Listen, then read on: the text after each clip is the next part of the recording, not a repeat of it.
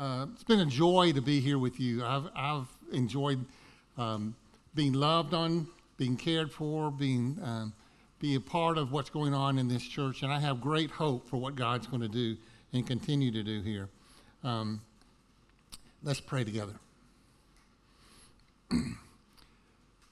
May the words of my mouth and the meditation of all our hearts be acceptable in your sight.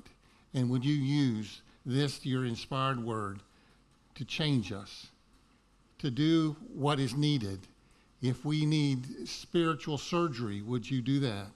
If our eyes have glazed over, take off the cataracts. If our ears have become dull, pull out the wax. If our brains have become dull, excite it. And Father, if our hearts, have become hardened because of sin, would you break them and cause them to bleed? Father, use us, we pray, and use this, this passage in Jesus' name. Amen. My goal of this sermon is for you to recognize Jesus as our exalted Savior, and you would be encouraged more and more to run to his throne of grace. That's my overarching goal. Last Sunday, we started on this genealogy of Jesus. Um, and we saw uh, a number of relatives that Jesus had in the genealogy. And we saw Matthew, this first gospel, that this genealogy was weird. If, for all the Jews that would read it, they would go, oh, wait, that's not how genealogies usually come out. And there were five ladies mentioned, and we looked at them last week of Tamar and Rahab and Ruth and Bathsheba, and then the teenage girl called Mary. Today, I want to continue taking a magnifying glass and looking a little bit at this passage. Um, and we're going to look, the women are gone, we're going to look at some of the men. It's only fair. Last Sunday, I mentioned that every family has drama. Is that still true today?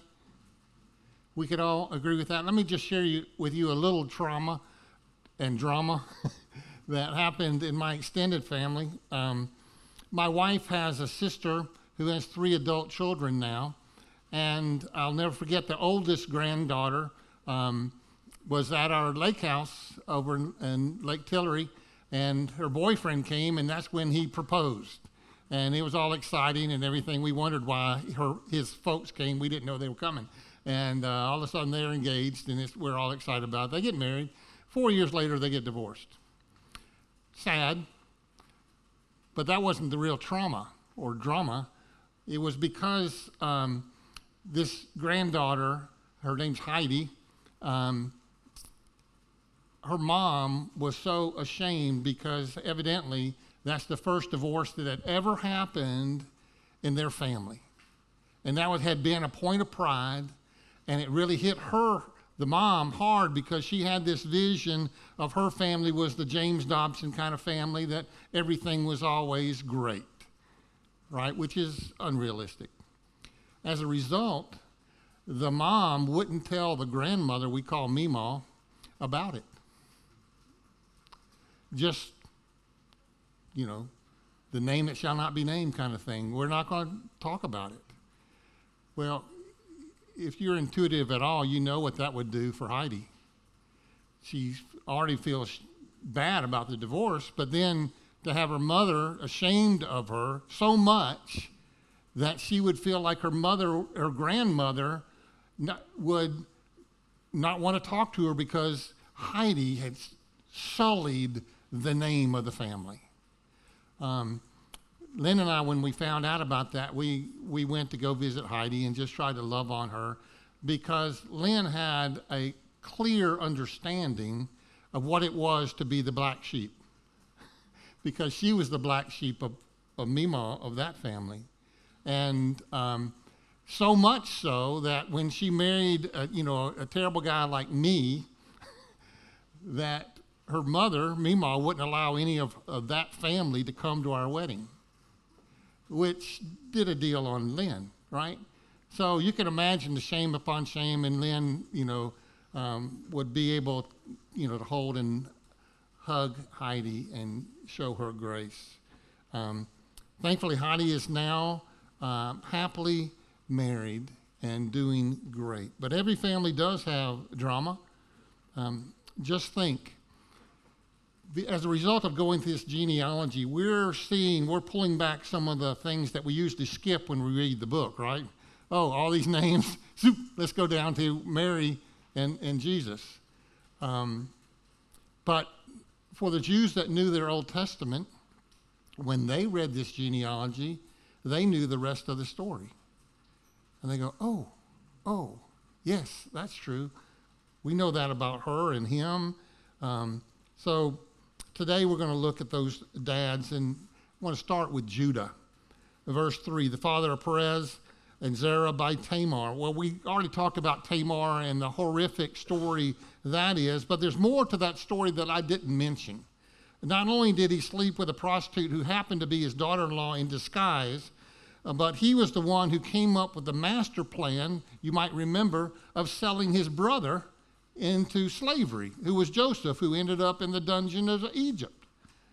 Um, his betrayals are legendary, but he also is the very one that God says this the scepter, the rule of God, the covenant keeping, gracious God shall not depart from Judah. Now, listen, if he can claim Judah, he can claim someone like me and you. Um, I mean, if you say, wait, wait, wait a second, Judah, he sold his brother into slavery. He raised bad kids. He slept with his daughter in law. And when he found out she was pregnant, he wanted to have her killed and burned until he um, realized it was his daughter in law. And then the shame came over him, and everybody knew, and so that he didn't kill her. You, we want to say, unqualified, unqualified, take him out of the family. But he's not the only one.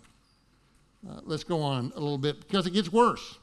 We need to go back all the way to Abraham. You said, wait, wait, Abraham is a man of faith. He is. He's the one who went to a far country they didn't know because God told him to go. But on that journey, he gave his wife away twice to other men. Did you remember that? And then he did not have the patience that the Lord's promise was going to happen, that he would become a dad and then a father of nations. So he slept with his wife's maid. And then, of all things, his wife got upset about that, and so he took his son, biological son, and the wife's maid and sent them out to die in the desert. He planned basically the murder of his child and the child's mother. And I discussed David last week, not only Abraham and but David. He yes, at one point he was and still is called a man after God's own heart. But at another, he was a jerk after another man's wife. Both are true. Adulterer, murderer, father of some bad children at the end of his life, and this might be some of the worst that he did. At the end of his life, that he had experienced the blessings and goodnesses of God.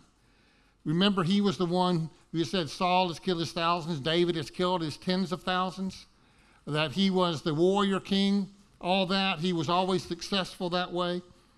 And yet, at the end of his life, he decided that he would number his troops, which in essence is saying, Look what I've done to be successful. And he was taking glory that should have been ascribed to God and putting it upon himself. Look how I did this, how many troops I gathered uh, although it was obviously God that had provided him any success. What would you say about these men? Unqualified, unqualified. How are they in the line of Christ? Or should we say this? Worthy, worthy of glory and honor and power and blessing and glory is the God who would be gracious enough to cover the sin of men like these. You see, it's easy to get focused on these men or these women and forget the God that we're talking about today. You, you need to remember that this sermon is about real people. And when you wonder, I want you to remember this sermon later on when something happens in your family and you wonder if you can get off the floor. And you need to hear and remember these guys and that God was good to them. Jesus, we ask the question, Jesus, can you deal with my mess? He says, I come from mess. I can deal with your mess. And now, the part of Matthew 1 that we read the most in verse 18. Now, the birth of Jesus Christ took place this way. His name is Jesus. The Old Testament, from the Old Testament name Joshua, it means deliverer because he was going to deliver his people. Now, in verse 21, we are told Mary will bear a son, and you should call his name Jesus. Why? They were told because he will save his people from their sins. That, that phrase is more powerful in light of the black backdrop and the harshness of the sins of the people in the genealogy. Because he will save his people from their sins. And if it was true of those in the genealogy, it's going to be true of those who read it originally, and it's true of us at this date that he will save us from our sins. This was his plan from all along. It was planned from the beginning. It was a promise. It was his a power to be able to do this, to save his people from their sin. Verse 11 in our genealogy, it says Josiah, one more dad, Josiah, the father of Jeconiah. And in the song Matthew Begats that Emma Rand sang to us, it talks about because he was a liar. Um, not too many people are born Jeconiah today. There's some Davids, there's some Abrahams, but there's no Jeconiahs. Um, because Jeconiah was the last king of Israel when the nation had any property left. They had just a sliver left, and it was just before the Babylonian captivity. And God so much desired that Jeconiah would return to him and would repent, but he would not do it. He would not return to God before the deportation, before Israel's final people were taken into Babylon. And the Lord got angry. And he sent Jeremiah, the prophet, to Jeconiah, and he said this No seed, Jeconiah, or bloodline of yours will bear the Messiah. Even though you're in the line of David, no seed of yours will bear the Messiah. Uh oh, we got a problem. If he's in the genealogy, in the line of David, and he's listed here what, how are we going to work this out? And I think I mentioned it last week. There would have to be something miraculous like a virgin birth so that Mary would be the legal descendant of David through Jeconiah, but there would have to be a virgin birth because no seed of Jeconiah would produce the Messiah. It would have to be a virgin birth through the power of the Holy Spirit. Verse 23 Behold, the virgin shall conceive and bear a son, and they shall call his name Emmanuel, which means God with us. It's really the story of the whole Bible. Ephesians 1:11 is a great verse to hold on to. It says God works all things according to the counsel of his will. And that applies here as well. And our Lord is, is about restoring what he's made and bringing salvation to his fallen creation. And in his plan, he involves sending his son, a Savior, into the world to die for, his, for our sins to take on the wrath of God and then to raise, be raised to life. In this genealogy, we see God working over thousands of years providentially to accomplish his plan, to work all things according to the counsel of, of his will. So the Emmanuel story from the beginning. And let me just sum up, I've done it before, but sum up the Bible real quick. We had it all in the garden. We lost it all and were thrown out of the garden. Jesus paid it all. We couldn't pay any of it. He paid for our sins so that we will get it all. That story, even though I've just summed it up very quickly, God has been working over generations and generations to accomplish. He knows how awful our mess is. He knows that we're unqualified. But He keeps coming closer and closer and closer to us because he is Emmanuel, God with us, and ultimately his rescue plan for those of us in the mess. This is real. This is the gospel. When you feel like your mess is too big for Jesus, you need to be remembered this genealogy and remember the story. Um, I have um, I have one boy and four girls. Tell you a little bit about um, my son. His name's Oliver, and he married a girl named Callie, and uh, they met at Wingate.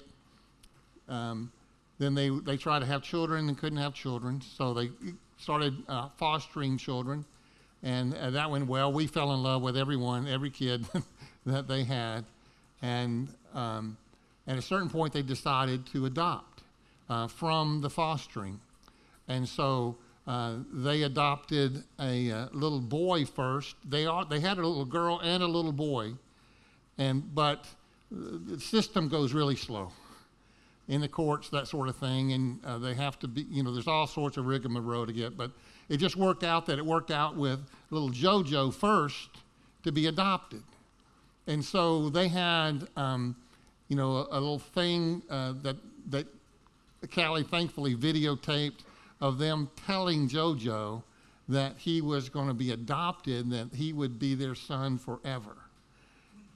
And JoJo smiled and beamed and everything. And uh, it was right before Thanksgiving, and which was great. We were all happy, but um, the, the, the little girl was a little older. And at Thanksgiving, she says to her parents, they were at our house, and said, um, Will I be here at Christmas? They couldn't tell her one way or the other. You can't make that promise if you can't fulfill it, right?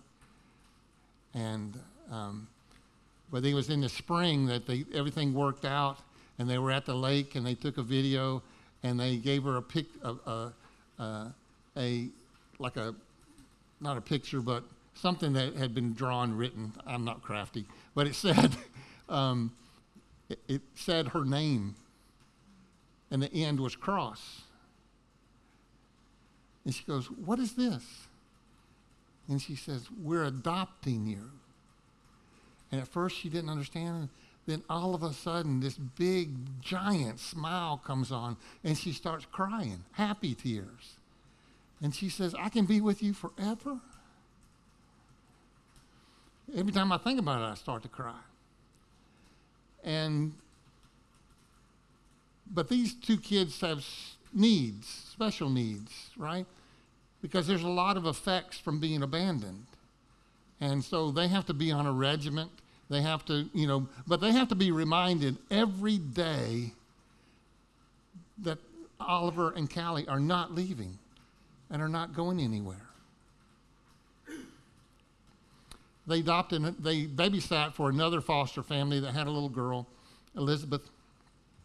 And uh, Elizabeth has a chromosomal issue, and at that point, she could not feed herself. She could not stand. She was like three years old. She um, could not do hardly anything. Um, she had a physical therapist teaching her how to swallow. I mean, going back to basics. And then Oliver and Callie told us they were going to adopt Elizabeth, who would probably need care for the rest of her life. Thrilled us. I asked Oliver, we were alone one day, and I said, What was your thinking when you adopted my grandchildren? And he said, Dad, it just looked like the gospel to us. And when you think about that story and you think about the gospel, that we were loved, we were cared for, when I think about God working all things to the counsel of his will, and I think about a little Elizabeth, who, by the way, now can, can scoot around with a little scuba and walk and stand and swallow and has started saying some words. Can't say a full sentence yet, but she's, because she thinks, I think because she's in that atmosphere, she's progressing much faster than she was. I think she was pretty much ignored before. Well, the story of Christmas is that we're not ignored. Now, I've spent a decent amount of time talking about the people in this genealogy, but it's not primarily about the people, it's about what God did. The point of history and the focus of all time is Jesus. This passage reminds us and shows us our place in this picture. I want to end my sermon today with two quotes and then I'll pray for us. Uh, the first quote is from theologian Patrick Schreiner, and he puts it this way Matthew's genealogy has a past, a present, and future. In Jesus Christ, we're now brought into his family. Abraham and David became our fathers. It becomes our genealogy, our family tree. Though this world seeks historical rooting in future life in various ways, only one child represents the new creation. Jesus is the point of this genealogy, for Jesus is the point of the Bible.